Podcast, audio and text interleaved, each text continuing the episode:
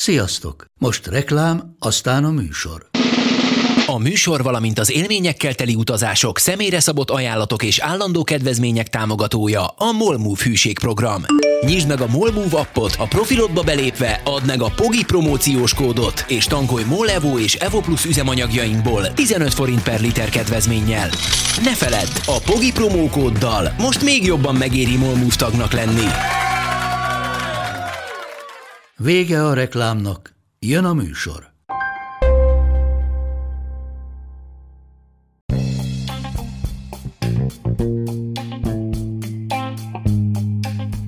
Ez itt a Pogi Podcast. Pogácsa Zoltán közgazdás, szociológus, politikai gazdaságtani podcastja a globális gazdaságról a klímaválság, az automatizáció, a digitális gazdaság, az egyenlőtlenségek és a posztdemokrácia korszakában.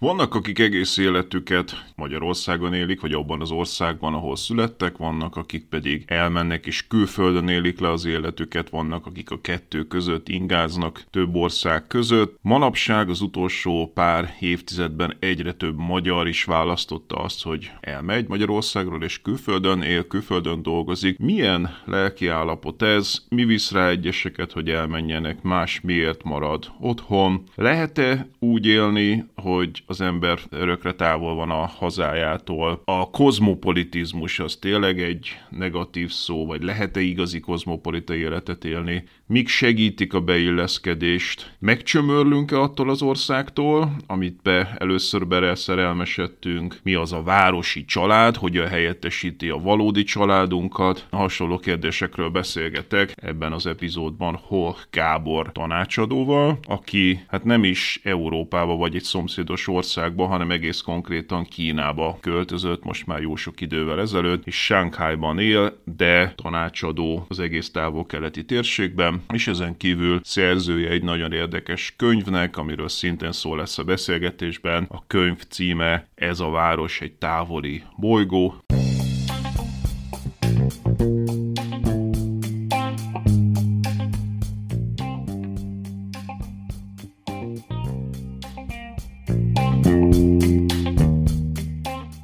Mai beszélgető társam Hors Gábor tanácsadó, aki hát érdekes módon nem, hogy nem Magyarországon beszélget velem, de még csak nem is Európában, egész konkrétan Shanghaiban ül a vonal másik végén.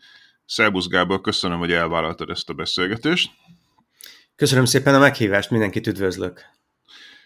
És hát alapvetően az a, az apropója a beszélgetésünknek, hogy Gábor írt egy könyvet, amelyik Hát én először, amikor megvettem, akkor azt hittem, hogy főleg Shanghai-ról fog szólni, de ki fog hmm. derülni erről a besz- ebből a beszélgetésből, hogy sokkal több szól ez a könyv, mint Shanghai-ról. A könyv címe Ez a város egy távoli bolygó, uh, és egy kapható a magyar könyvesboltokban. Én a Kindle verziót vettem meg, de fizikai könyvként is kapható a magyar könyvesboltokban. Ajánljuk mindenkinek.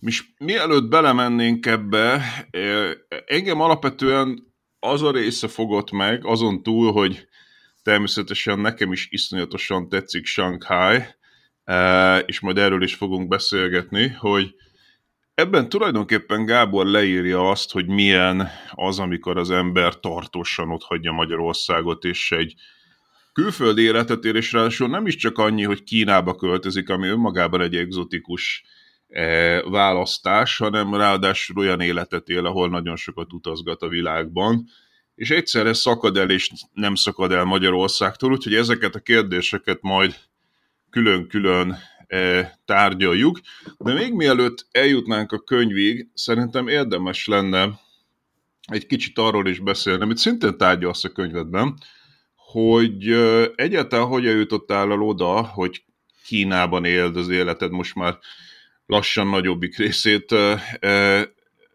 Egy, csomó érdekes dolog van a te előéleteddel kapcsolatban, ráadásul vicces módon, és ez ki fog derülni ebből a beszélgetésből, egy csomó olyan dolog, amiben párhuzamok vannak a te és az én életed között. Kezdjük a gyerekkoroddal. Hát bár Budapesten születtél, de van ott egy közel-keleti epizód ebben a történetben. Igen, úgy alakult, hogy az édesapám egy mérnökember, aki, akit kiküldtek Irakba. Egy talán a, a velem egykorúak vagy idősebbek emlékeznek még a Tungsramra, egy, egy nagyon neves magyar cég volt, és ővelük mentünk ki, tehát tulajdonképpen ez egy kiküldetés volt, hogy akkoriban neveztük, lámpagyártó gépeket kellett összeszerelni, beüzemelni, meg a helyi munkaerőt betanítani nekik, úgyhogy ez egy több éves tartós kiküldetés volt, és én így töltöttem a gyerekkoromnak egy pár évét uh, Irakban, ami, amin el szoktak hűlni az emberek, mert ugye az, általában az irak-iráni háború utáni Irakot ismerjük mi, de ez egy picit olyan, mint egy másik országgal szintén megfordultam, Jugoszlávia, ami, am, amíg nagyon rosszra nem fordultak a dolgok, addig ott nagyon jó volt az élet, tehát a, az 1980-ban kitört irak-iráni háború előtt Irak egy egy nagyon jól fejlődő, jó nemzetközi kapcsolatokat ápoló ország volt, tehát egy csomó minden volt ott, ami nálunk nem volt, például nyugati autók, nyugati kaják, Coca-Cola, stb. Úgyhogy ez volt az a, az a távol-keleti dolog, amit mondtál. A közel-keleti.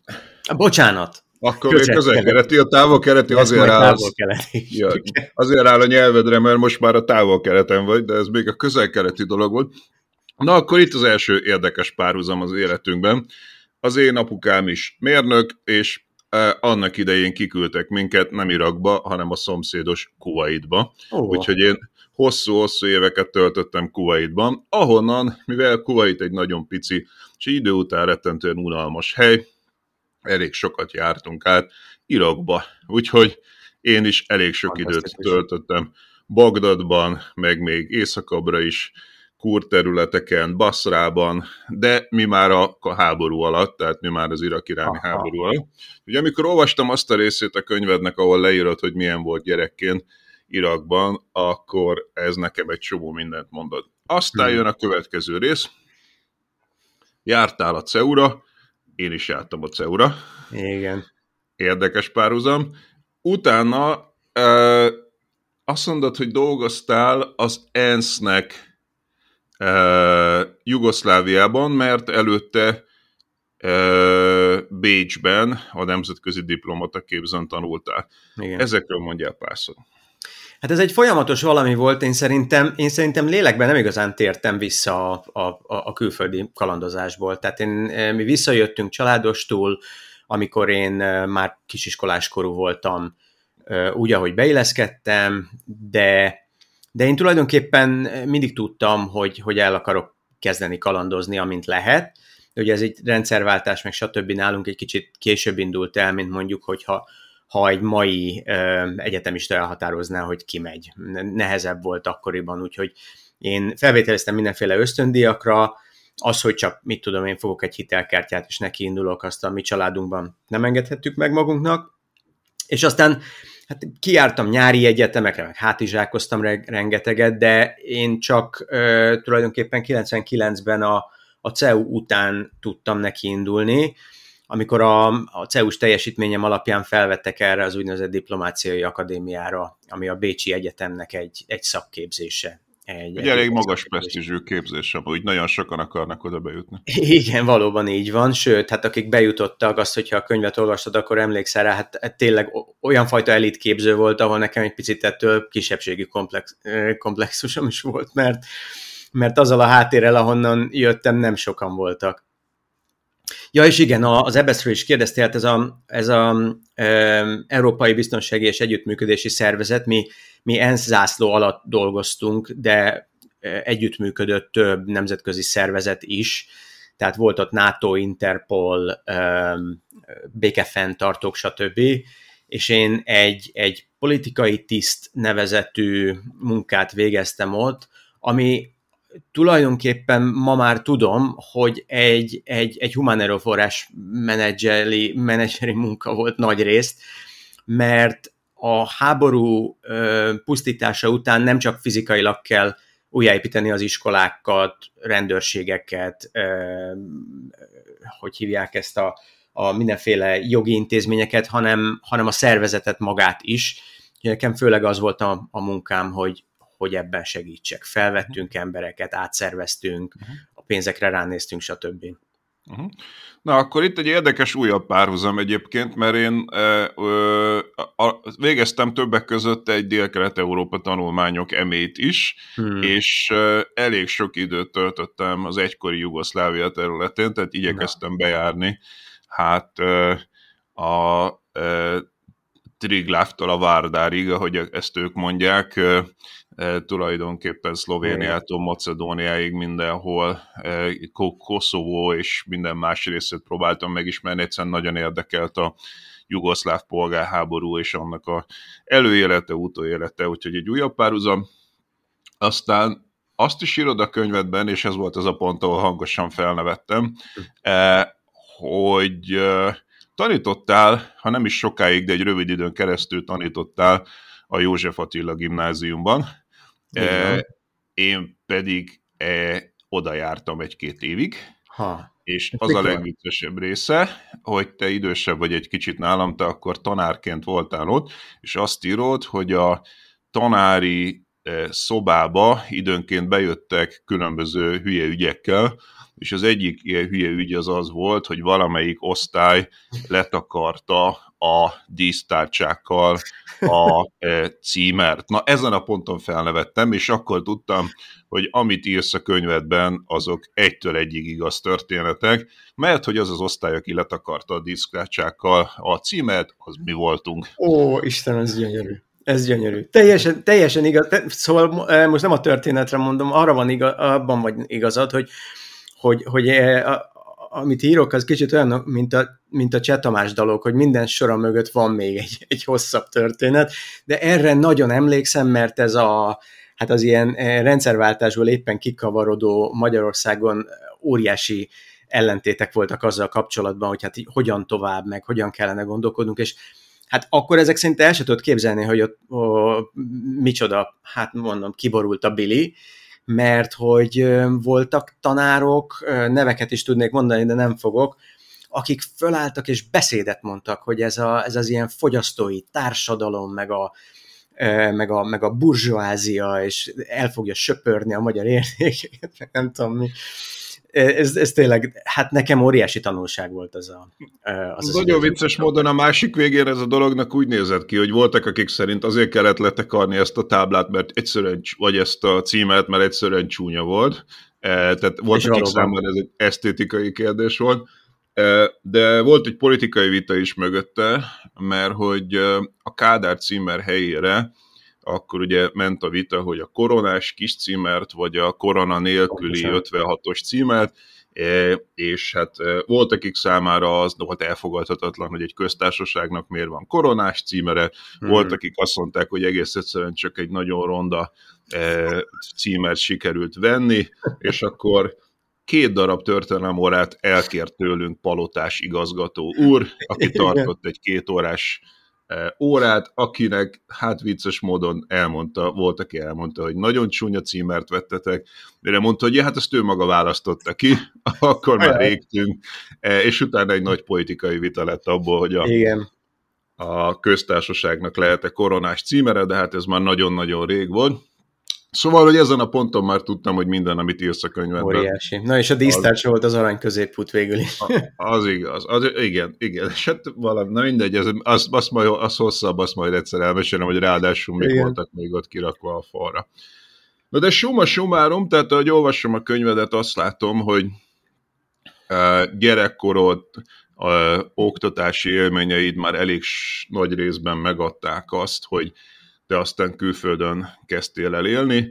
E, nekem nagyon érdekes volt, hogy azt sugallott szerintem a könyvvel, hogy nincs különösebb e, oka annak, hogy valaki miért megy el, valaki más meg miért nem megy el, mint hogyha azt hmm. sugalnád, hogy ez egy személyiségkérdés lenne, hogy van az a bolyongó személyiség, akinek ez lesz a sorsa, másnak pedig nem. De nem látsz különösebb ilyen társadalmi vagy szocializációs okot, hogy miért megy el valaki hosszabb időre, vagy akár örökre Magyarországon. Hát tudnánk egy ilyen, ugye, ugye én vezetési tanács, tanácsadással foglalkozom, és hogyha egy ember elég húzamosabb ideig van egy, egy légtérben egy tanácsadóval, akkor a tanácsadó egy, egyszer csak elkezd ilyen kétszer-kettes mátrixokat rajzolni. Tehát mondhatnánk azt, hogy van aki, van, aki menne és megy, van, aki menne és nem megy, és ugye a fennmaradó két verzió is. Az egyik a belső késztetés, és a másik pedig a környezet. Magyarországon van az a nagyon jó vicc a, a, az öreg néniről, aki, aki élt az osztrák-magyar monarchiában, Ukrajnában, Magyarországon, de soha nem hagyta el a faluját. Tehát én szerintem azért nagyon sokan vannak, akik, akik nem mennének, de mennek, ilyen-olyan olyanokból. Például az én családomban is vannak olyanok, akik, akik szakemberek valamiben, itthon nem éltek meg, elmentek, egy pár évet éltek külföldön, megkerestek annyi pénzt, hogy hazajöhessenek, tehát az ő esetükben a privilégium az, hogy otthon élhetnek. És én, én ezt is nagyon becsülöm, tudni, így már tudják magukról azt, hogy hová tartoznak, és hogy mit szeretnének. És van olyan, aki meg neki indul, és, és, és remekül érzi magát, és nem igazán akar hazajönni. Én, én az összes kombináció közül a másik kettőt tartom szomorúnak, amikor valaki elmegy és jönne haza, de nem jöhet. Ugye én 71-ben születtem, tehát én még emlékszem azokra az úgynevezett diszidensekre, akik, akik amint tehették, hazajöttek Magyarországra, és akkor mesélték, hogy mit tudom én, Svédországban, meg Dél-Afrikában milyen nyomorultul éltek. Nem anyagi okokból, hanem azért, mert nem voltak otthon, és azt sem tartom jónak, amikor valaki menne, de nem mehet, mert akkor viszont a, a saját szülőföldjén érezheti magát majdnem, hogy számkivetetnek. Én ezért is mondom, hogy én nem, nem kapacitálok senkit a könyvemben arra, hogy menjen.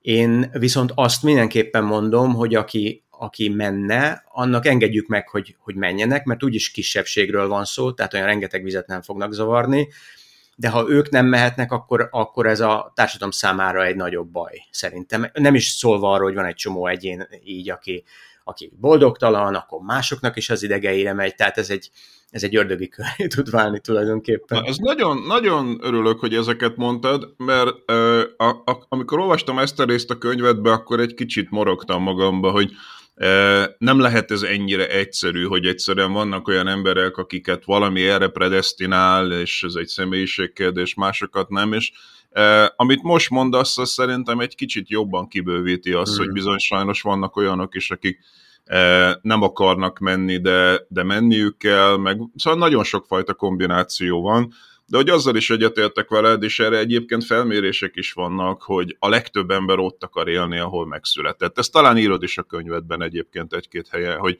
hogy azok az országok, ahonnan tömeges emigrálás van, azok tipikusan nem azért akarnak onnan elmenni, mert mert mindenki másra vágyik, hanem alapvetően valami olyasmi van abban az országban, hogy muszáj onnan elmenni. Sajnos a legtöbb ember az szeretné ott leélni az életét, ahol született.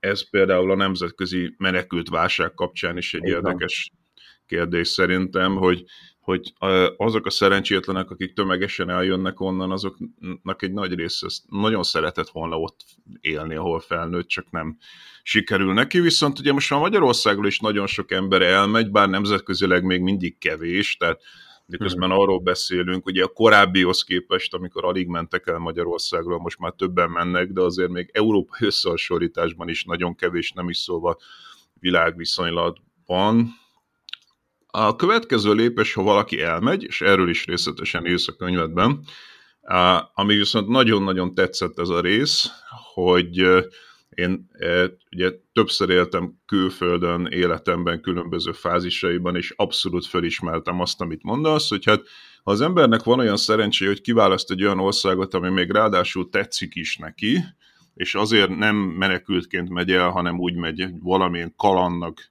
gondolja, akkor van egy olyan ciklus, amit te úgy írsz le, hogy a lelkesedés, felfedezés, majd a megcsömörlés, majd az ezen is túllépésnek a folyamata. Kérlek egy kicsit mesélj erről, hogy hogy megy ez? Igen, hát ugye ez, ez akkor működik, hogyha valaki önként van valahol, úgyhogy ez egy nagyon szép szál, amit itt végigvezettél. Tehát tegyük fel azt, hogy valaki önként megy, és én ugye nemzetközi felsővezetőkkel dolgozom, és azok a kimutatások, amiket te is említettél, az azt mutatja, hogy az átlag emberek közül mondjuk 10% menne, van egy, kicsi, van egy kicsi játéka ennek, de nagyjából mindenhol úgy így van. Ha viszont ö, felsővezetőket nézünk cégeknél, vagy, vagy ö, a például közintézményeknél, stb. ott már nagyjából egy harmada. Tehát ö, azokról van itt szó, akik, akik önként nekivágtak, és, és eleinte élvezik a dolgot, és hát itt ugye azon, hogy, hogy megérkezünk egy idegen környezetbe, ahogyan én megérkeztem mondjuk Kínában, már felnőtt fejjel, de nem kell nagyon messzire menni, például van, hogy ilyen interkulturális ügyekben kutatást végzek az interneten, és akkor arról írnak, hogy mit tudom én, a, a, a belga elment Spanyolországba dolgozni. A, az, hogy, hogy az embernek egy ilyen kultusok élménye legyen, nem feltétlenül kell nagyon messzire menni, és eleinte az egész egy, egy, egy felfedezés, egy kaland, minden egy kicsit más. Vannak ezek a tipikus séták egy idegen városba, ugye, hogy én is sokszor körbevezetek eh, magyarokat, akik ide érkeznek Sankhájba, és akkor eh, vannak ezek a laci konyhák, eh, meg teaárus, meg nem tudom micsoda, mindenbe belekóstolnak, örülnek neki, pú, ez baromi érdekes, ez abszolút nem olyan íze volt, mint gondoltam rá. Én meg így szaplatok mellett, hogy ja, igen, igen. mert, mert én már olyan régen ott vagyok, hogy én már átmentem ezen, a, ezen az exotikus, kicsit ilyen drogos élményen is, de viszont már túl vagyok azon is, hogy, hogy óriási honvágyam lenne, és, és, és minden ellenemre lenne. Tehát ez Most, egy, ez egy ilyen... nem csak a honvágyról beszélsz, mert neki ugye az volt érdekes, hogy a honvágyról külön beszéljünk, de hogy van ez a megcsömörlés dolog, ahol azt mondod, hogy elkezded észrevenni azokat a dolgokat, amelyeket ebben a drogos felfedező időszakban még nem veszel észre, hogy annak az országnak, amit választottál, vannak árnyoldala is. Igen, az árnyoldalakkal azért, azért kezd el az ember együtt élni, mert, a, mert ez az eufória kiürül. Tehát ezek azért mondjuk én úgy vettem észre, eh, hozzátéve azt, hogy én nagyon sokszor végigkísérek egy-egy ilyen felsővezetőt, vagy, vagy, vagy cégvezetőt, vagy vállalkozót ezen az első éven. Ez így az átlag ember számára egy fél-egy év, attól függően, hogy, hogy milyen alkata van az illetőnek. És ugye azért nem, nem lehet, tehát hogy nem lehet ezekből élni folyamatosan. Az embernek a szervezete is kívánja az, hogy mondjuk visszaálljon egy normális diétára, visszajönnek a régi szokások, viszont az megmarad, hogy azért dolgozni kell ebben a környezetben, az embernek családja van, az ő számukra meg kell teremteni egy, egy, egy normális, egészséges, a megszokotthoz hasonló környezetet, és akkor, akkor jön az, hogy ez válik nehézzé. Uh-huh. Tehát a nehézségek előjönnek, általában az, amire az ember eleinte rácsodálkozik, az pedig egy exotikum, tehát az nem segít az ilyen uh-huh. dolgokban. Mondjuk, ha nekem van egy tíz éves gyerekem, és megérkezek Kínába, akkor eleinte állandóan kirándulunk, állandóan vásárolunk, stb. De egy, egy idő után az van, hogy a gyerek elmegy iskolába, én elmegyek e, dolgozni, a, a nejem vagy a férjem, hogyha talál munkahelyet, ő is dolgozik, ezek az exotikumok már nem tesznek annyit hozzá a mindennapi élethez, és akkor előjön az, hogy viszont mondjuk havonta egyszer kimennénk a zöldbe, amit például itt Sankhájban nem lehet megtenni. Az, hogy sokkal többe kerül a hétköznapi élet. Az, hogy időnként eszméletlenül be tudsz mogosodni a levegő, nem úgy, nem úgy, mint nálunk, hanem mondjuk az ilyen, az ilyen mutatók szempontjából mondjuk hatszor annyira, amikor egészségtelen kimenni is az utcára mondjuk egy, egy játszótérre, és, és akkor jön rá az emberre az ellentéte, tehát ez is egy, ez is egy, egy, egy ilyen emocionális, egy kicsit fölfűtött viszony a helyjel, csak negatív előjelű. És ha ezt is túléli az ember, akkor fogadja el ezt a környezetet úgy, mint normálisat, és, és ezt a könyvben is hozzáteszem, hogy, hogy igazából van olyan, sok olyan külföldi például itt Kínában, aki, aki leragad az első stádiumban. És, és, és akármi kínai, az minden baromi jó de ugyanakkor ez egyfajta elszigeteltséghez is vezet, mert az ember, ha itt él öt évig, akkor is turista marad bizonyos szempontból. Tehát azt észre kell venni, hogy, hogy akárkivel, akármilyen országból beszélünk, azért az nem feltétlen e, dicsérettel, pozitív, pozitivitással viszonyul a, a saját országához kapcshoz, és amikor ezt meg tudjuk tenni, a választott otthonunkban, akkor otthon vagyunk. Tehát uh-huh. magyaroknak úgy szoktam mondani, ha, ha, ha Hollandiában, Amerikában, Dél-Afrikában, Kínában elkezded szídni a rendszert, meg már nem veszed észre azt, hogy, hogy, hogy furcsa ételt eszel, akkor otthon vagy. Aha. Tehát a túllépés, egy csomó mindenki nem tud túllépni, hanem sokan akkor mennek haza. Tehát tipikusan szerintem meg szokott történni, hogy amikor megcsömörlik, akkor mondja azt, hogy belép a honvágy sokkal erősebben, mint korábban, és akkor, hát mondjuk Kínából nehezebb, de mondjuk Nyugat-Európába dolgozni elment emberek közül sokan ez az a pont, ahol azt mondják, hogy na jó, akkor mégse itt akarok élni, minden problémájával együtt találjuk Magyarország, és akkor sokszor hazamennek. E, aki túl tud lépni, és ott marad, akinek meg természetessé válik, ahogy te fogalmazol, az az ország, az meg, az meg megmarad. Az miért baj, ha valaki állandó turista marad egyébként? Ezt, ezen is gondolkodtam, miközben olvastam a könyvet, hogy hozol erre példákat, de hogy tulajdonképpen ez nekem úgy tűnt, hogy ez motiváló tud lenni, hogyha valaki még 5-10 év után is Kínára úgy tud tekinteni, mint egy exotikumra, és hát Kínában rengeteg dolog van, amire hmm. lehet így tekinteni, az tulajdonképpen egyfajta motiváció lehet. Vagy miért, miért, miért látod ezt problémának? Nézd, én azért többféle szempontból nézem ezt a dolgot, az egyik az, egyik az egyéni, a, a, a másik viszont mondjuk a, a, a környezete, meg a, a akár mondjuk egy cégre, egy intézményre eh, gyakorolt hatás. Abban teljesen egyetértek veled, hogyha az ember ilyen örök turista, az, az, az egyénileg baromi jó tud lenni, bár ha elbeszélgetsz azokkal, akik ilyen módon élnek valahol külföldön, akkor ezek általában ez egy magányos élmény. Mert, mert ez, ez, ez, tehát nagyon kevés olyan emberrel lehet találkozni, ha mondjuk valaki eh, ilyen állandó eufóriában van egy helyel kapcsolatban, aki ezt, aki ezt osztaná. E, tehát általában, általában az van, hogy, hogy az ilyesmit nehezen lehet másokkal megbeszélni, és ugye ha az ember, az ember ebben a tudatállapotban van, akkor úgy érzi, hogy mindenki más panaszkodik. Most képzeljük el valakit, aki mondjuk otthon Magyarországon, nem is kell, hogy külföld legyen az illető, de otthon Magyarországon feltétlen nélkül dicsérne mindent, ami Magyarországon van. Azért nagyon sokan... Elég elég sok ilyen ember van egyébként. Lehetséges, hogy elég sok ilyen ember van, de, de, de ugye a tipikus az azért az, hogy az ember az egyik felét dicséri, a másik igen, felét igen. Tehát nagyon kevés olyan társaságban le, lehetne menni, ahol az emberek ezt nem tartják furcsán. Ez az egyik. A másik pedig az, hogy ha, meg, ha egy kicsit tágabbra húzzuk a, a zoomot, és, és megnézzük azt, hogy mondjuk ez az illető, hogyha egy, egy vezető egy cégnél, ha egy újságíró, egy, egy olyan, mit tudom én, podcaster, mint te vagy, de akár másokra hat, hat bármilyen szempontból, akkor azt fogjuk látni, hogy, hogy ez az illető, mivel hogy ott volt már egy ideje, föntartja a jogot, hogy véleményt mondjon ilyen, mondjuk egy országról vagy egy társadalomról de egy rendkívül sajátos szemmel nézi ezt a helyet, tehát a tanácsai, a véleményei csak egy, egy szűk kisebbség számára lennének hasznosak, ugye? Tehát, hogyha például én egy, én egy, egy kisvállalkozó vagyok, eljöttem Kínába és csináltam itt egy céget, és így látom Kínát, és ezt az, ezt az élményt viszem haza, és utána engem mások követnek, és, és eljönnek megnézni Kínát, talán 10% esélye van, hogy ugyanazt az élményt fogják kapni, amit én mondjuk eladtam nekik e, ilyen szempontból.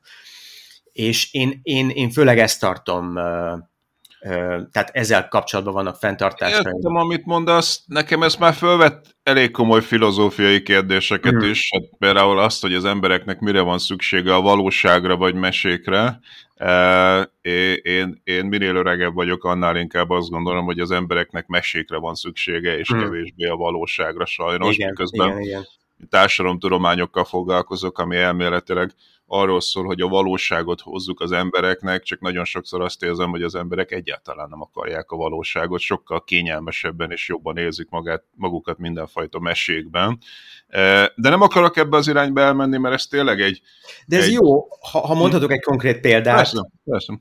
Például, például Kínában a, a, a legnagyobb sok, és ezt ugye közöménykutatások is kimutatják, meg én magam is alá tudom írni, ez az ilyen fél internet. Tehát biztosan a hallgatók közül egy csomóan fogják tudni azt, hogy, egy, hogy ö, körülbelül a, a világháló fele nem elérhető itt Google, Facebook, Twitter, stb. stb. Most egy, egy csomó külföldivel lehet itt beszélgetni, ugye általában ez az ilyen lelkes ö, ö, kisebbség, ez aránylag nagyobb Kínában, mert akinek nem tetszik Kína, az elhagyja az országot, ö, akik azt fogják mondani, hogy ugyan, mert ez egyáltalán nem probléma, mert miért kellene egyáltalán a, a, a Google vagy a Facebook a hétköznapi életedben. És akkor mondjuk ez alapján hoznak mások döntéseket, valaki mondjuk kijön Kínába, és azt mondja, hogy, hogy, hogy persze nekem az ismerősöm azt mondta, hogy úgyse fog hiányozni, de elég kicsi az esélye, hogy az, aki hallgatott mondjuk erre az ismerősére vagy főnökére, ő is ugyanúgy fogja látni ezt az internet dolgot. Tehát így már nem annyira filozófikus az egész, és én nagyon sok olyan emberrel találkozom, aki, aki mondjuk idejön Kínába, de, de ez lehet Japán vagy Tájföld is, csak ott más ügyek vannak, és aztán azt hiszi, hogy vele van a probléma. Mert hiszen a, a, a főnökem baromi jól megvan itt, és én meg állandó stressz alatt vagyok, hogy mondjuk nem, mit nem tudok mit, mit olvasni, vagy, vagy, vagy nem tudom a családommal tartani kapcsolatot, mert mindegyik WhatsApp-et akar használni. És így ez, a, így ez az absztrakt filozófiai kérdés elég konkrétá tud válni. Uh-huh. A következő, ami számomra nagyon érdekes volt, és megint csak egy ilyen felismerési érzés volt, amikor az úgynevezett városi család fogalmát vezetett be. Mondd el te, hogy, hogy, hogy mi ez tulajdonképpen. Szerintem, aki külföldre ment élni, az föl fogja ismerni, hogy miről beszélsz. Igen, talán Magyarországon ez, ez, ez, ez kevés érthető, mert a, ugye beülök a nulla kilométer körnél a kocsiba, és elindulok pár óra alatt kim vagyok az országból, de ez a úgynevezett urban family, ez a városi család, ez egy, ez egy angol, tehát tudom, brit-amerikai vagy ausztrál fogalom, ahol azért, hogyha valaki a, az igazi vidékről elmegy egy nagyvárosba dolgozni, akkor az nem tud hetente hazajárni. És kialakulnak ezek az ilyen kis védés szövetségek, amik igazából e, sokszor kevesebb, mint barátság érzelmi szempontból, de egymásra utaltság szempontjából meg sokkal több, mert ugye egy ilyen úgynevezett urban family az tud együtt venni egy kocsit, vagy együtt kivesz egy lakást, tehát a hétköznapokban eléggé egymásra vannak utalva, és általában ezekben van egy ilyen véletlenszerűség, meg, meg sokszínűség, hogy ha öt ember kivesz egy lakást, olyan, mint a, mint a jó barátok, meg, a, meg az agymenők, meg ezek tipikus ilyen urban family e, és, és külföldön sokkal könnyebben beleszalad az ember egy ilyen helyzetbe, mert logisztikai szempontból szüksége van arra, hogy mondjuk megérkezik, és nem tud egy olyan lakást kivenni, amilyet szeretne, akkor fölmegy a netre, és keres olyanokat, akivel együtt ki tudja venni, és hip-hop az embernek van egy ilyen közössége. De nem csak logisztikai szempontból a könyvet beleírod, hogy ez egy érzelmi biztonságot is ad, tehát példákat is hozol arra, hogy ha valaki mondjuk kórházba kerül, akkor ezek a ö, városi családtagjai azok, akik ott vannak, ha nem lehet ott vele a, az igazi családja. És ezért, ezért nagyon érdekes ez az egész, mert, mert én egy ideig azon kezdtem el gondolkodni, amikor, amikor volt két-három ilyen, mit tudom három-négy éves váltása azok között, az emberek között, akik körülvettek engem, hogy mennyire véletlenszerű az, hogy, hogy, hogy kik vesznek körül minket. De aztán rájöttem, hogy egyrészt, egyrészt az is véletlenszerű, hogy milyen családba születünk bele, de azért másrészt mégsem teljesen véletlenszerű, mert bizonyos típusú embereket vonzunk, és bizonyos típusú embereket nem vonzunk. Tehát mégiscsak olyan emberek vesznek körbe minket, akik megértenek minket, és, és akkor e, azt érdemes megfigyelni, hogy mik azok a, a sajátosságok, amik, amik fontosak, és mik azok, amik nem. Tehát például az, hogy ki milyen országból származik, az nem lesz fontos, mert, mert öt német sem ugyanolyan, Uh-huh. Viszont a temperamentum az illetőnek az érdeklődése az meg, az meg barami érdekessé válik. Uh-huh. Tehát ezért van az, hogy például nekem ez az ilyen városi családom soha nem az ott élő magyarok közül került uh-huh. ki hanem volt köz, mit tudom, a New Yorki ügyvédtől kezdve az ujgur muzsikusig minden. Uh-huh. De azért valamilyen módon mégiscsak nagyon meg. Tulajdonképpen kiválaszthatod a városi családodat, még az igazi családodat meg nem választhatod ki. Igen, igen, van benne egy ilyen is, meg van benne egy olyan is, hogy, hogy ugye az ilyen kis közösségek azok mindig regulázzák egymást, tehát mondjuk az, hogy, hogy um, tudom én, három fiú kivesz egy lakást, és, és a, mindenkinek van egy szobája, meg van egy közös tér. És van egy, van egy ilyen átlagos elképzelés arról, hogy az mennyire lehet rumlis, vagy mennyire kell, hogy, hogy rendezett legyen. Aki ebből nagyon kilóg, azt úgyis kiszekáljuk, vagy aki, uh-huh. aki mit tudom én, nagyon hangosan szakszofonozik, vagy állandóan ö, csajokat hoz föl. De hogyha az illető túl tüktig, meg, meg túl kocka, az se lesz jó, és így szépen beállnak ezek a városi családok ö, egy, egy ilyen ideális szintre. És ebből a nagyon hasonlít a családra szerintem elmondható-e azt szerinted, hogy akinek sikerül ilyen városi családot találnia, az nagyobb eséllyel megragad külföldön. Tehát aki úgy akar külföldön megmaradni, hogy csak ő, meg vagy maximum a párjával, az hamarabb érzi magát magányosnak és elszigeteltnek, és aki megtalál egy ilyen biztonságot adó kisközösséget, annak nagyobb az esélye, hogy megragad. Én nem feltétlenül látom így. Először is, ha az ember a saját családjával megy, akkor az elég, elég stabil dolog. Az, az pontosan meg tudja teremteni azt az ilyen biztonsági zónát, amire mindenkinek szüksége van, ha meg aztán gyerekek vannak, akkor pláne, mert van ez az ilyen napközben, meg, meg utána ez a váltás. De nagyon sokan 20 évesen mennek ki, amikor még nincs is saját családjuk, vagy egyedül mennek ki, annak ellenére, Igen. hogy van. Uh-huh. Igen, igen, ezek az ilyen jövés-menés az nagyon érdekes, tehát van akik, van, akik évekig együtt maradnak ezekben a közösségekben, és van olyan, akitől fölbukkan egy fél évre, aztán eltűnik.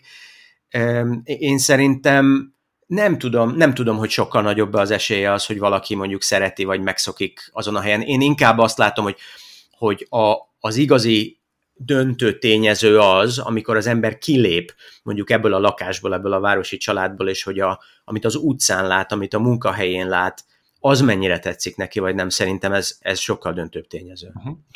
Aztán a következő, amiről morfondíroztam, miközben olvastam a könyvedet, hogy, uh, hogy mennyire maradtál te még kapcsolatban Magyarországgal, és mennyire lettél más országok, társadalmak része, mert hogy van egy ilyen fura kérdés, amit az ember mindig föltesz magának a külföldön él, hogy um, értem-e én még igazán, hogy mi történik otthon, lévén, hogy nem élek ott, és hiába követi az ember a híreket, meg van kapcsolatban magyarországi magyarokkal, de azért az mégse teljesen ugyanaz, amikor e, ugye itt kimegy az ember az utcára, beszélget, és azon nyomban egy ilyen érzés, hogy most miről szólnak itt a dolgok, milyen hangulat van, e, merre mennek, és itt egyszerűen más egy e, másik országnak a hétköznapi tempója, e, nyugalma vagy nyugalmatlansága, mások a fontos ügyek.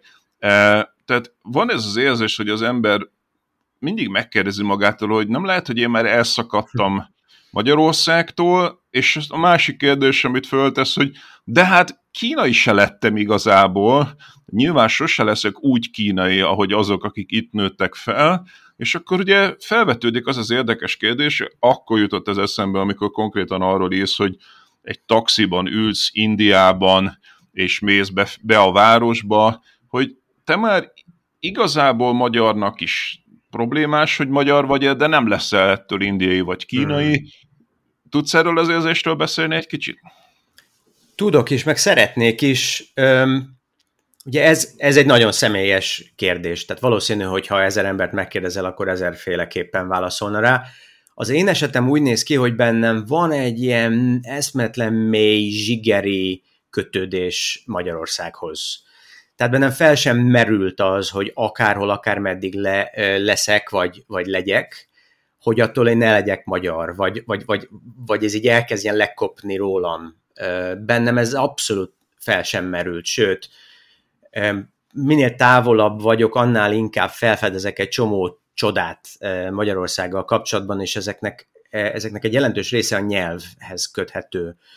Mert egy nagyon titokzatos nyelvet beszélünk, gyönyörű az irodalom, gyönyörű a zenénk, néha még úgy is érzem, hogy, hogy ha az ember elgyalogol, aztán visszanéz, akkor egy csomó mindent megért Magyarországról az én esetemben, amit talán nem tudna annyira értékelni az, aki állandóan Magyarországon élt. Tehát ez, ez, ez tipikusan az a fajta dolog, ami, ha mit tudom én, ha valakinek van egy ilyen ideiglenes laktózintoleranciája, aztán, aztán amikor elmúlik, és iszik egy teljes kávét, akkor felfedez valamit ebben, ami, amire, amit el, előtte nem tudott értékelni. Én Magyarországgal kapcsolatban abszolút így vagyok, tehát én sok nyelven élem az életemet, meg sok helyen, meg sokféle emberrel, de egyrészt Magyarországra menni, akkor az ember így, így belélegzi ezt, nem tudom, ez egészen misztikus dolog, hogy, hogy honnan származunk, meg, meg, meg milyen kapcsolatunk van. De nem érzed azt, hogy, hogy az ember személyiségét is megváltoztatja, amikor külföldön él? Én mindig úgy éreztem, hogy amikor külföldön éltem, akkor egyszerűen más hatások voltak, és más hoztak ki belőlem az az ország, ahol éltem, éreztem, hogy másfajta irányba tolja a személyiségemet, mint amikor Magyarországon éltem. Ezt e, nem tudom, persze visszanézek magamra, és például látom, hogy hogy változott a türelmem, e, hogy beszélek máshogy emberekkel, hogyan hallgatok másképpen embereket, de ez, ne, ez az én esetem, vagy, vagy én úgy gondolom, hogy ez nem kötődik ahhoz, hogy én most magyar vagyok, vagy nem. Azt le lehetne úgy írni, hogy én milyen magyar vagyok, azon változtat egy csomót. De most az, hogy én, én hová tartozom, uh-huh ez a kérdésemben nem, nem szokott fölmerülni. Én nagyon sokat gondolkodtam azon, hogy ugye mindenki ismeri Soros Györgynek a történetét, aki ugye Magyarországról elment, de hát azóta is folyamatosan a térséggel foglalkozik, Igen. és hát már nem is emlékszem, hogy a Frey Tamás, vagy a Fiderikus, vagy valamelyik megtalálta, hogy Soros Györgynek van egy testvére, hmm. aki Haladában. szintén Amerikában él, és utálja Magyarországot. Tehát, hogy azt nem is akar hallani róla, Igen elzárkózik, és nem foglalkozik vele, míg hát Soros György meg folyamatosan a térséggel foglalkozik. Tehát egy testvérpár, aki egészen másképp reagált arra, hogy elment uh, valahonnan, ez, ez nekem iszonyatosan érdekes volt, hogy, hogy tényleg vannak emberek, akik mondjuk elmentek második világháború után, 56 után, beilleszkedtek egy adott társadalomba, és úgy élnek, mint hogyha mindig is ott éltek volna, és igazából nem nincs ez a folyamatos honvágy, míg van nagyon sok ember, mondjuk Amerikában, akik évtizedeken keresztül nem juthattak vissza Amerikából, és Magyarországgal foglalkoztak reggeltől estig. Igen. Eh, szóval szerintem ez egy iszonyatosan érdekes kérdés, hogy ki mennyire tud. Hát ezért mondom, hogy ez egy személyes kérdés, mondja, még egy családon belül is változik a dolog, és, és, és ezeknek is vannak praktikus vonzatai, hogy mondjuk, amit mondtál, az ember egyáltalán olvas-e otthoni médiumokat, hogy ugye te is látod, hogy, hogy van egy pár száz követőm a Facebookon, én angolul is posztolok, meg magyarul is, de, de akarok magyarul posztolni, mert, mert észre akarom venni az, hogy az embereket otthon mi érdekel abból, amit én itt csinálok. Vagy például egy pár évvel ezelőtt indított, indítottam egy új vállalkozást, és, és akik a tanácsadó, aki ezzel foglalkozik, az mondta, hogy itt van lehetőség, hogy, hogy erre a bevételre most Magyarországon fizettem az adót, vagy Kínában fizettem az adót. Számomra egyértelmű, most miért fizetném Kínának, amikor, amikor én a, a, egyrészt nagyobb szükség van otthon szerintem egy olyan összegű adóra, és másrészt meg hát én, én oda tartozónak érzem magam. Szerintem nagyon fontos, mondjuk aki aki nem tudná eldönteni, hogy, hogy, hogy ilyen szempontból önazonosságában van változás, vagy nem, azt én furcsábbnak tartanám, mint az, hogyha valaki egyértelműen érzi, hogy mit tudom én, én elmentem Ausztráliába, és Ausztrál lettem, vagy 30 éve valahol máshol élek, de azért én még mindig magyarnak tartom magam. Uh-huh. Beszéljünk egy kicsit konkrétan Kínáról. Amikor Magyarországon vagy, nyilván beszélgetsz emberekkel Kínáról, és van egy benyomásod arról, hogy a magyarok mit gondolnak Kínáról, vagy hát akár az interneten keresztül is a Facebook követőiddel eh, kapcsolatban lehetnek ilyen benyomásaid. Én, én azt tapasztaltam meg, hogy szerintem a magyaroknak valami elképesztően hamis a Kína képe. Tehát azokról beszélek, akik nem foglalkoznak konkrétan Kínával, nem jártak ott, nem ismerik, ami a többség, messze-messze a többség. Valahogy az érzésem, hogy egy ilyen 30-40 évvel ezelőtti Kína kép ragadt meg a magyarokba. Azt hiszik, hogy Kína egy rettentően elmaradott ország, még mindig ez a nyomoron szerencsétlen kínai, aki a 80-as, 70-es években járt Magyarországon, nem értik, hogy mennyire nagy fejlődés volt Kínában, mm. és a másik, ami pedig a sajton keresztül jön át, hogy itt valami iszonyatos, borzalmas diktatúrának képzeli Kínát, ahol a hétköznapokban egy ilyen kényszermunkatáborszerű hangulat van, és nem tudják elképzelni, hogy te például hogyan élhetsz ebben az országban, ahol hát ugye a, csak a sajtót olvassa az ember, akkor azt képzeli, hogy ilyen állandó elnyomás van, miközben én hát akármelyik részén voltam Kínának, jó, nyilván nem voltam Xinjiangban, tehát nem tudom, hogy ott milyen a helyzet, de hogy egy, egy Pekingben, egy Shanghaiban, egy Guangzhouban, de akár a vidéki helyeken is, persze vannak CC kamerák, meg ez az, de hogy nincs az embernek az az érzete, hogy itt a hétköznapi életben a, ez, a, ez a totális elnyomás lenne, meg hát elképesztő ez a fejlettség. Tehát amikor valaki Magyarországról először el jut Kínába, és látja azt az, azokat a felhőkarcolókat, azokat az autópályákat, azt az életminőséget, ahol ma a kínai középosztály él, ami megkockáztatom, hogy ma már a tengerparti fejleszt, fejlődési övezetekben magasabb szinten van, mint Magyarország. Szóval, hogy, hogy osztod-e azt a nézetemet, hogy a magyaroknak valami elképesztően torsz képe van Kínáról? Hát annyiban osztom, hogy azért majdnem mindenkinek torsz képe van Kínáról, ideértve a kínaiakat is. Mert itt egy, egy ilyen háromdimenziós rétegződéssel kell számolnunk. Egyrészt, hogyha mondjuk madártávolatból megnéznénk Kína térképét, akkor van ez a, van ez a, a hát mit mondjak, ez az ilyen félhold keletről délkeletre húzódóan, ahol, ahol a legtöbb város, amit te is említettél, ahol nagyon magas az életszínvonal, aztán utána van mondjuk az országnak a, a, a mondjuk legyen ez a, a 20%-a, a fennmaradó 30%-a ez a közép-dél-Kína, ahol átlagos életszínvonalú uralkodik, és aztán van az észak meg a nyugat-Kína, ahol, ahol, ahol tényleg rettentes állapotok tudnak uralkodni és ezen kívül egy adott helyen is vannak a gazdagok, meg a szegények, a pártagok, meg a nem pártagok, stb. stb. Tehát itt, itt rengeteg-rengetegféle létegződés van. Hogyha gazdaságilag nézzük a dolgot, akkor az ugye a, a, az egyfőre jutó nemzeti jövedelem Kínában az még mindig a magyarnak a töredéke hogyha országot nézünk. Igen, igen. Hogyha ezeket a nagyvárosokat nézzük, akkor, akkor van olyan hely, ami Magyarország színvonalán van, van olyan, ami mondjuk meghaladja Magyarországot, és egy nyugat-európai színvonalon van. Igen. Ez azt jelenti vizuálisan, meg, meg a hétköznapi élet tekintetében, hogy felszállhatsz egy Shanghai metróra, ami, ami rendkívül megbízható, tiszta, stb. stb. De az a, az a nyomoronc, akit említettél, az egyszer csak ott van melletted, és mit tudom én, ez rendszeresen ezért megpróbál, mit tudom én, a hátára kötözött nyolc dobozzal beszállni a, a, a metróba, mert ugye hogyha Magyarországon valaki egy hasonló kisvállalkozást indítana, akkor berakná a, mit tudom én, a zsiguliba, vagy, tehát most nem azt mondom, hogy gazdag az illető, de itt nem, hogy zsigulira, biciklire sincs pénz annak a, a bizonyos embernek. És ezek itt keverednek e, egymással. Hogyha meg a, a diktatúrát akarjuk megnézni, akkor megint nagyon-nagyon ö, meg kell nézni azt, hogy kiről beszélünk.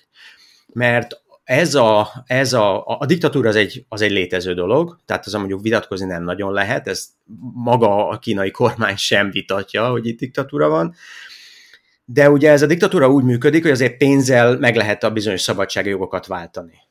Tehát például ez az internetkorlátozás, ami, amiről beszéltünk, ez jó, egy csomó embert nem érdekel, de akit érdekel, és van rá pénze, az vesz egy ilyen szoftvert, és akkor megkerüli az egészet. Itt van ez az úgynevezett, e, e, úgynevezett egy politika. Ugye, hogy az állam megmondja, hogy, hogy hány gyereke lehet egy családnak, volt, hogy egy, aztán kettő, most már, most már változik ez is, de itt is az mondja, hogy az embernek van, mit tudom én, egy, egy 10-20 ezer dollárja erre, akkor lehet további gyereke, semmi probléma nincsen, viszont hogyha, hogyha ez nem áll rendelkezésére, akkor ugye az állambácsi megmondja, hogy, hogy mekkora lesz a család.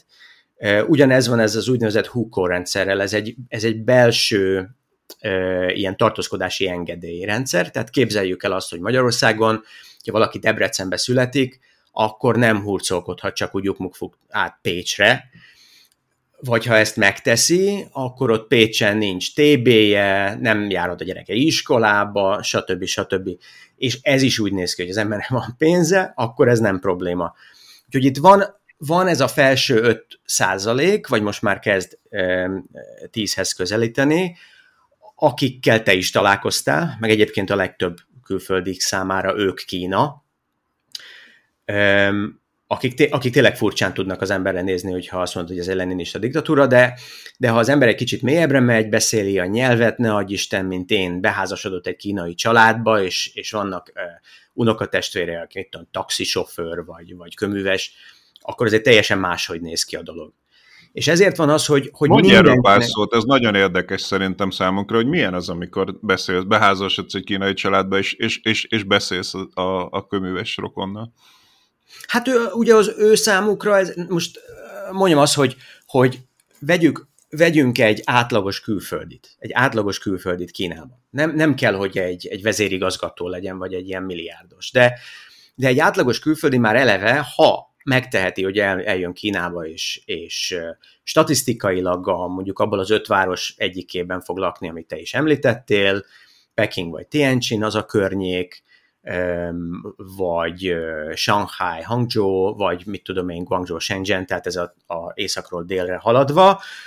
Ha az illető megteheti, hogy átjött ide, van egy normális munkahelye, meg tud élni ezeken a helyeken, akkor kínai szemmel már gazdag embernek számít.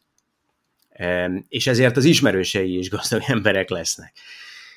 Viszont hogy, tehát ő, ő rá például nem fog vonatkozni egy csomó megkötés, amitől az átlag kínai szenved. A, az egygyerek politika külföldi nem vonatkozik rám. Hogyha elveszek egy kínai nőt feleségül, megint csak nem vonatkozik rám az egygyerek politika.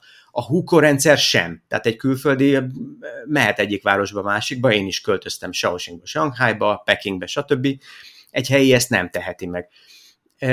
És ugye, hogyha ha elbeszélgetsz a hétköznapi emberekkel, mondjuk így, ő, az ő szempontjukból sokkal igazságtalanabb a rendszer, hiszen például egy jó iskolába be akarják adni a gyereküket, de itt a, az iskolák azok, azok kerületi hovatartozás szerint vannak beosztva. Tehát csak abba az iskolába küldheted a gyereked, amilyen kerületben élsz, és azon belül is még vannak ilyen kisebb egységek. Most egy, egy tehetős család egyszerűen vesz egy lakást abban a, a kerületben és azon a helyen, amelyik iskolába szeretné a gyerekét járatni, a, ugye mivel, hogy így a, a, a kínai gazdaság óriási, és a, a javai nagyon-nagyon egyenlőtlen vannak elosztva, ezért rengeteg pénzes ember van, bár mondom csak egy pár százalékát képviseli a, a lakosságnak. Tehát mit tudom én, nekünk is van olyan ismerősünk, aki jó iskolába akarta küldeni a gyerekét, vettek ott az iskola környékén egy lakást, körülbelül két millió dollárért és akkor mehet a gyerek az iskolába. Utána átmegyek, és együtt ebédelek mondjuk a taxisofőr feleségem unokatestvérével, azért ők teljesen más Kínában élnek, mint amit egy csomó külföldi ismer. Világos. Uh, alapvetően ennek a Huko rendszernek az az indoklása, hogyha ezt a uh, rendszer szempontjából nézzük, hogy ne legyenek túl zsúfoltak a városok, én egyszer kimentem Shanghaiból a ilyen vízivárosokat nézni, és jöttem vissza busszal, és felszálltak ilyen ellenőrök, akik mindenkinek ellenőrizték a hukaóját, és rám rám se néztek, mint külföldire, de ott Persze. tényleg mindenkit végignéztek, és akkor egy kicsit elgondolkodtam ezen, hogy ezt miért csinálják, és hát egyrészt van rengeteg illegális ember, aki tényleg beköltözik ennek ellenére, de hogy ar- a- a- azt olvastam, hogy ezt azért csinálják, hogy ne legyen egy Shanghaiból E, egy Mumbai vagy egy Delhi, mert hogy oda ugye Indiába teljesen számolatlanul özönlenek az emberek a nagyvárosokba, amitől teljesen élhetetlenné váltak ezek a városok, olyan a népsűrűség, nincs megfelelő ellátottság e, csatornarendszerrel, iskolával, autópályával, hmm. busszal, metróval, és hogy igazából a kínai városok meg nem ilyenek, tehát miközben rengetegen vannak a kínaiak is, de közben azért olyan nem nagyon van, vagy nagyon ritkán van, mint mondjuk eh, Indiába, vagy Egyiptomba, vagy ilyen helyeken, hogy, hogy, hogy, hogy, hogy élhetetlenné válik a, a, a hétköznap, mert hogy valahogy vigyáznak arra, és erre a max, makroadatok is vannak, hogy a népsűrűség egy adott ponton nem olyan magas, mint ezekben az országokban. Ugye nem arról van szó, hogy ne legyenek túlzsúvoltak a városok, mert a, a kínai kormány terve az, hogy, hogy 2050-ig Kínában lesz 5 darab 100 milliós konglomerátum. Tehát, hogy 100 millió ember él egy mhm. városban. Tehát itt nem, nem attól félnek, hogy túl zsúfolt lesz a, a város, túl zsúfolt lesz így is, úgy is. Nem úgy értem, nem, hogy, tehát, hogy per négyzetkilométer, tehát hogy ezek tényleg 100 milliós nagyvárosok lesznek, de egy négyzetkilométerre jutóan még körülbelül harmada az indiainak a népsűrűség.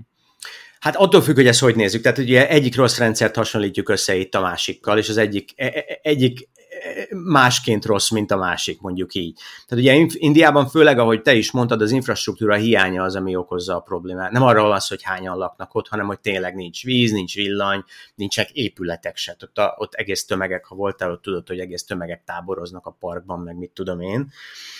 Um, hanem, és, és hogyha megnézed uh, modern ilyen, ilyen lakosság tervezési szempontból, akkor Kína baromi rosszul van elosztva, mert minden itt keleten van. Hanem van, van egy logikusabb, meg egy kevésbé logikusabb oka ennek az egésznek. Az egyik az, hogy nem arról van szó, hogy ne legyen túlnépesedés, hanem arról van szó, hogy azok mehessenek ezekbe a nagyvárosokba, akit a vezetés elképzel. Tehát tulajdonképpen ez egy ilyen ö, nagyon sokan, sőt, hát ö, kínai társadalomtudósok is összehasonlítják Indiát Kínával, hogy Kínában is van kasztrendszer, csak nem úgy hívják. Tehát, hogyha valaki egy bizonyos fajta oktatási szinten rendelkezik, bizonyos szakmában van, stb., akkor jöhet, akkor mehet Pekingbe, meg mehet Shanghaiba, meg stb. Ha meg nem, akkor nem.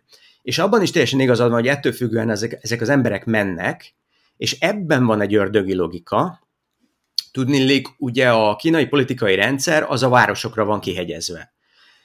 És hogyha egy olyan ember, akinek nincsen ilyen hukkó lakhatási engedélye, és mondjuk ide jön Sankhájba, és itt ö, targonca kezelő lesz, vagy, vagy motoros futár, akkor úgy járul hozzá Sankháj gazdaságához, hogy itt nem fizet adót, de ugyanakkor itt nem használhatja a a szociális hálót sem.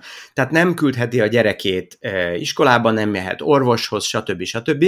És hogyha ezt megnézed a város gazdasága szempontjából, akkor ez baromi olcsó munkaerő. Tehát a város szempontjából ez, ez, ez tökéletesen működik, mert ugye az illető ö, hozza-viszi a csomagokat a kismotorra, ha elesik és valami baja lesz, akkor fölül a buszra, és hazamegy abba a városba, onnan származik, mert itt nem mehet el az orvoshoz amúgy sem hogy ez jó vagy nem jó, erről, erről nagyon sokáig lehet vitatkozni. Én nagyon nem szeretném, hogyha mondjuk nálunk ilyen irányba mennének el a dolgok, mert itt rengeteg kizsákmányolt ö, ember van, csak ugye ők a fennnevezett okból nem igazán kérdezi őket senki, hogy ez most jó vagy nem jó. Nagyon érdekes, amit mondasz. Láttam egyszer egy tanulmányt, ami azt mondta, hogy azok, akiknek van Hukai Sankhájban, azoknak harmad annyi a megtakarítási rátája, tehát hogy mennyit tesznek félre a jövedelmükből, mint azoknak, akik illegálisan vannak Sankhájban, mert az utóbbi csoport az pontosan tudja, amit mondasz, hogy ha a gyerekét iskoláztatni akarja, akkor fizetni kell érte, ha kórházba kerül, fizetni kell érte, tehát iszonyatosan érdekes, hogy Sankhájban az egyik legjobb a szociális rendszer az egész, egész Kínában, és akik ott élnek, és van tartózkodási engedélyük, azok tudják, hogy nekik nem kell megtakarítani, mert egy csomó mindent ingyen kapnak. Szóval ez szerintem iszonyatosan izgalmas, abból a szempontból is, hogy lesz-e Kínában jóléti állam valaha, e, vagy hmm. ha igen, akkor hol lesz és hol nem lesz. Mert hogy nagyon egyenlőten ebből a szempontból is Kína, hogyha igen. más tartományban vagy más szabályok vannak. Hát igen, és, és ugye, hogy a, összerakjuk a tíz legnagyobb város Kínában, akkor nem jön ki még a lakosság 10%-a sem. És hát ugye ez egy, ez egy fura dolog, hogy a, a kínai állam az úgy nézi, hogy mivel jobban élnek a városokban az emberek, hát mindenkit vigyük be, vigyünk be a városokba. De hát itt attól, jó mondom, megint erről lehet vitatkozni, meg vitatkoznak is róla, hogy, hogy ez megoldás lesz-e. Tehát itt most 21 néhány millió ember él Sankhájban, azért egy reggeli csúcs az itt eszméletlen kemény tud lenni. Én nem igazán szeretném látni azt, hogy mi van akkor, hogyha 100 millió ember indul így neki. De azért nem is nagyon adnak már ezekbe a, a, a, a giga-giga városokba. Nagyon érdekes volt, azt azt olvastam, hogy a, a kisebb városokba szeretnének most már az embereknek adni ilyen tartózkodási engedélyt, és hát ugye magyar szempontból ez nagyon vicces, mert a kisebb város az azt jelenti, hogy ilyen 5 milliós városokba, mm. mert ugye ezek, amikről eddig beszéltünk, ezek hát így darabja ilyen 20-30 millió, de hogy említetted, ezek ilyen konglomerációkká, koagglomerációkká, vagy nem tudom, hogy hívják ezeket várnak, amik már kvázi tényleg, ha összerakod egymás mellett, akkor ilyen 100 milliós nagyságrendek, és nem ide akarják küldeni az embereket, hanem abba sok-sok, tehát megkockáztatom, százas nagyságrendben vannak olyan városok, amiről a magyar hallgató, a magyar ember nem is hallott, de Igen. hát bőven Budapestnek a többszöröse már most, és hát ezekbe az úgynevezett kisebb városokba akarják most már terelgetni az embereket. Itt egy, egy óriási ellentét van a, a helyi eh, önkormányzatok és a, a nemzeti kormány között. Tehát ez, ez egy ilyen szendvics dolog, mert a, a nemzeti kormány azt mondja, ez a legfelsőbb szint, hogy pontosan ezt kell csinálni, amit te mondtál. A, a helyi önkormányzatok attól függően tapsolnak, vagy betartanak, hogy, hogy, hogy minek a helyi önkormányzata. Tehát természetszerűleg a Shanghai nem akarja, hogy ez, a, ez a majdnem ingyen munkaerő elmenjen innen Shanghaiból, mert akkor utána ki fogja ezeket a feladatokat elvégezni. Ha megmondjuk én egy olyan helynek vagyok a, a, a polgármestere, mint mondjuk uh, Sünd vagy, vagy uh, Loyang, akkor megmondom, persze, persze, a kisebb városokba kell az embereket vinni. De végső soron az a probléma, hogy ezeket az új ö, városokat, meg városegyütteseket felépíteni, ez eszméletlen pénz. És ahhoz, hogy ezt a pénzt létrehozzák, és főleg a, a jelenleg lassuló kínai gazdaságban, ahhoz embereket kell a meglévő nagyvárosokba mozgatni. És itt egy gyönyörű ördögi kör megy körbe-körbe. Tehát mindig létrejönnek ilyen új tervek, vigyünk cégeket nyugatra, mármint hogy Kína nyugati részére, vigyünk embereket Kína nyugati részére, de aztán amikor amikor bármilyen váratlan dolog van, akkor ez az áramlás megint megindul vissza a keleti partvidék felé. A másik ilyen közkeletű tévedés szerintem Magyarországon Kínával kapcsolatban, ezt biztos hallottad már, ez a, hát jaj, hát a kínaiak nem tudnak semmit csak másolni.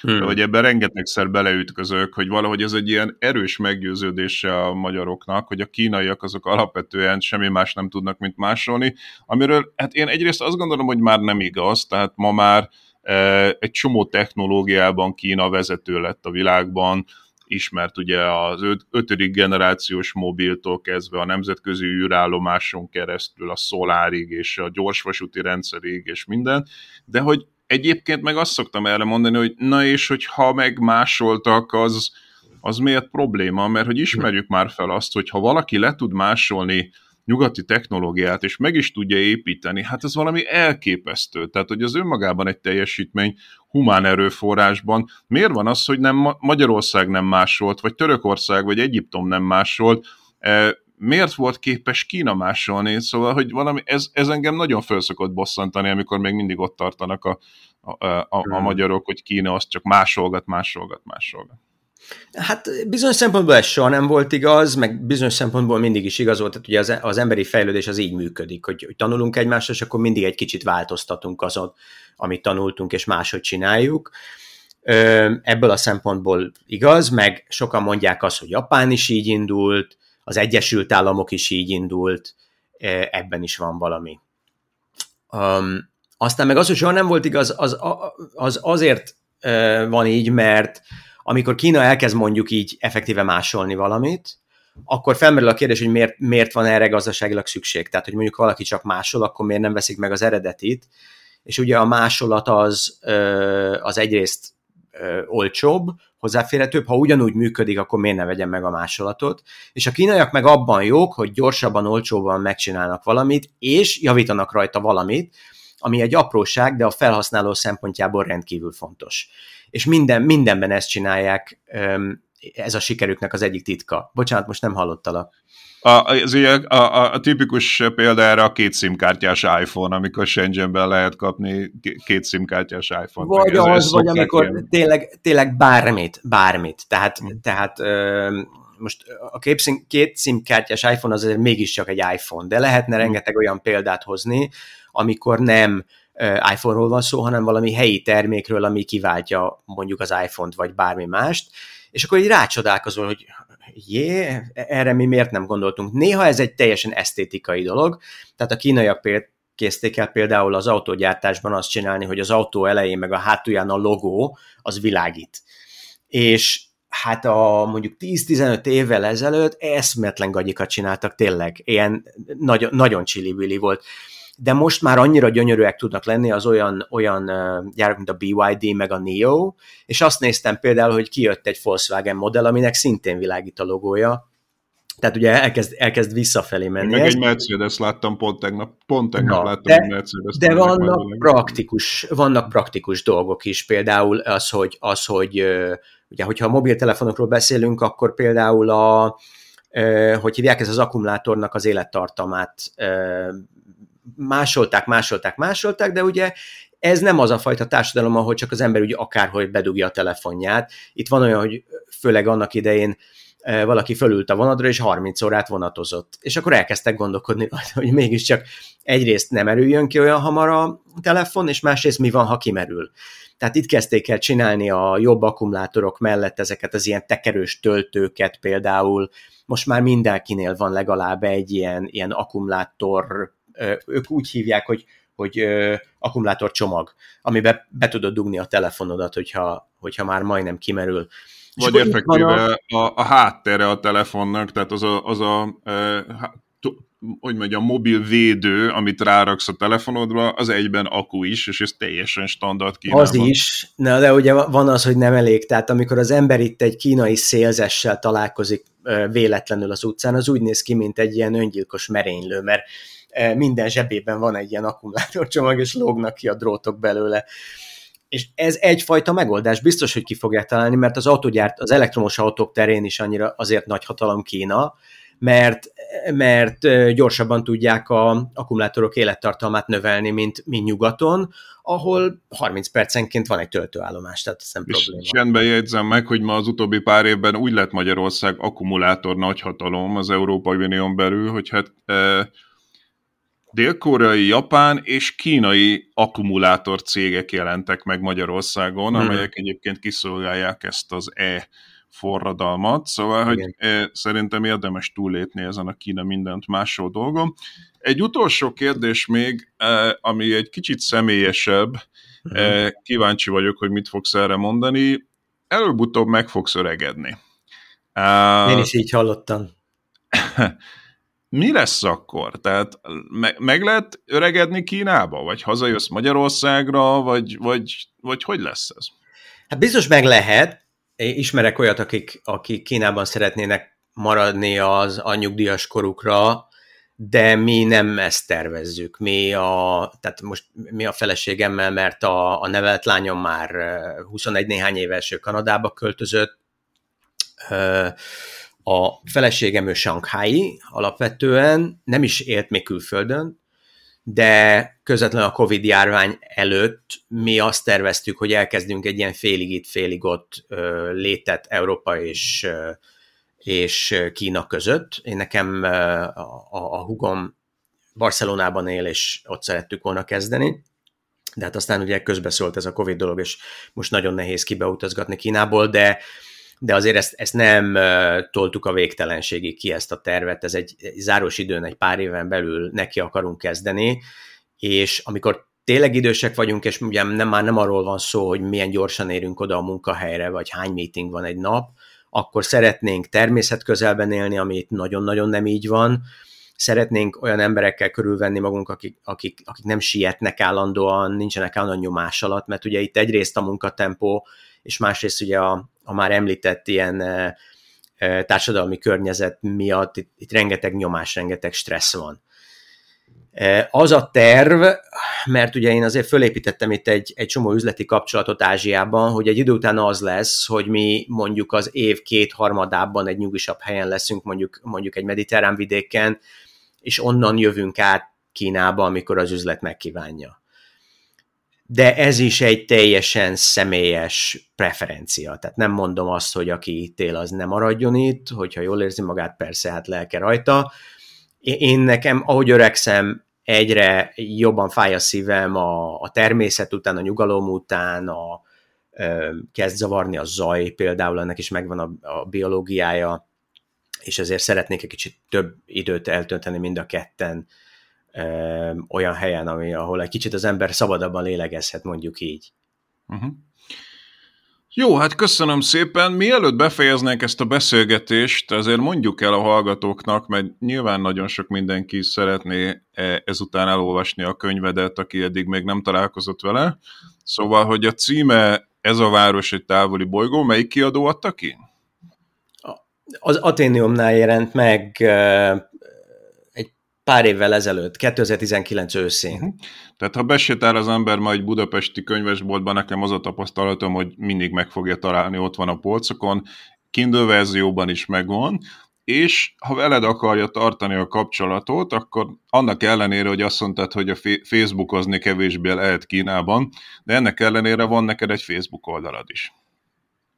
Igen, van, mert ugye én azok közé tartozom, akik így megkerülik ezt a, ezt a tiltó falat, úgyhogy ha valaki mondjuk így a podcastban látja a teljes nevemet, akkor nagyon könnyű a neten megtalálni, mert van rengeteg Gábor, meg van rengeteg Hos, de Hos Gábor az csak egy van. De Úgy, akkor oda is, a, talán a Facebook a legegyszerűbb. A podcast leírásából oda is fogom tenni a linket a, a Facebookos oldalathoz.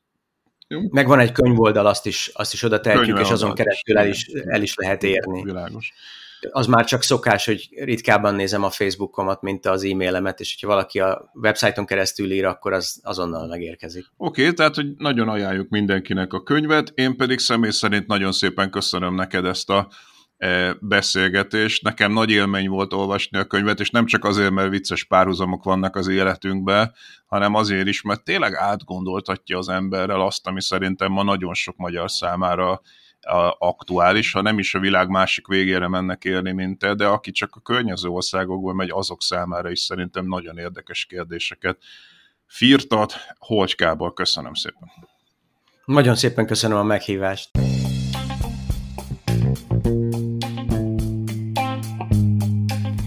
Volt ma a Pogi Podcast. Ha vitába szállnál az elhangzottakkal, vagy témát javasolnál, keresd a Pogi blog oldalt a Facebookon. Ha támogatnád a podcastot, azt a www.patreon.com per Pogi Podcast oldalon teheted meg. Köszönjük! Ha más podcastekre is kíváncsi vagy, hallgassd meg a Béton műsor ajánlóját. El tudod képzelni, hogy a podcastet, amit éppen most hallgattál, fél év múlva már a mesterséges intelligencia generálja? Mi sem. De ha érdekel, eljötte már a gépek lázadása. Hallgass bele az Embertelen podcastbe. Orsós Lajos vagyok, a műsor házigazdája. Egyelőre még élőben. Egyelőre. Fedezzük fel együtt, hogyan ismerkedik, randizik, mesél és vitatkozik Betty és Péter, két teljesen mesterséges intelligencia. Lajos, a podcast címét mond még egyszer, Léci. Oké. Okay. Embertelen podcast. Ez a műsor a Béton közösség tagja.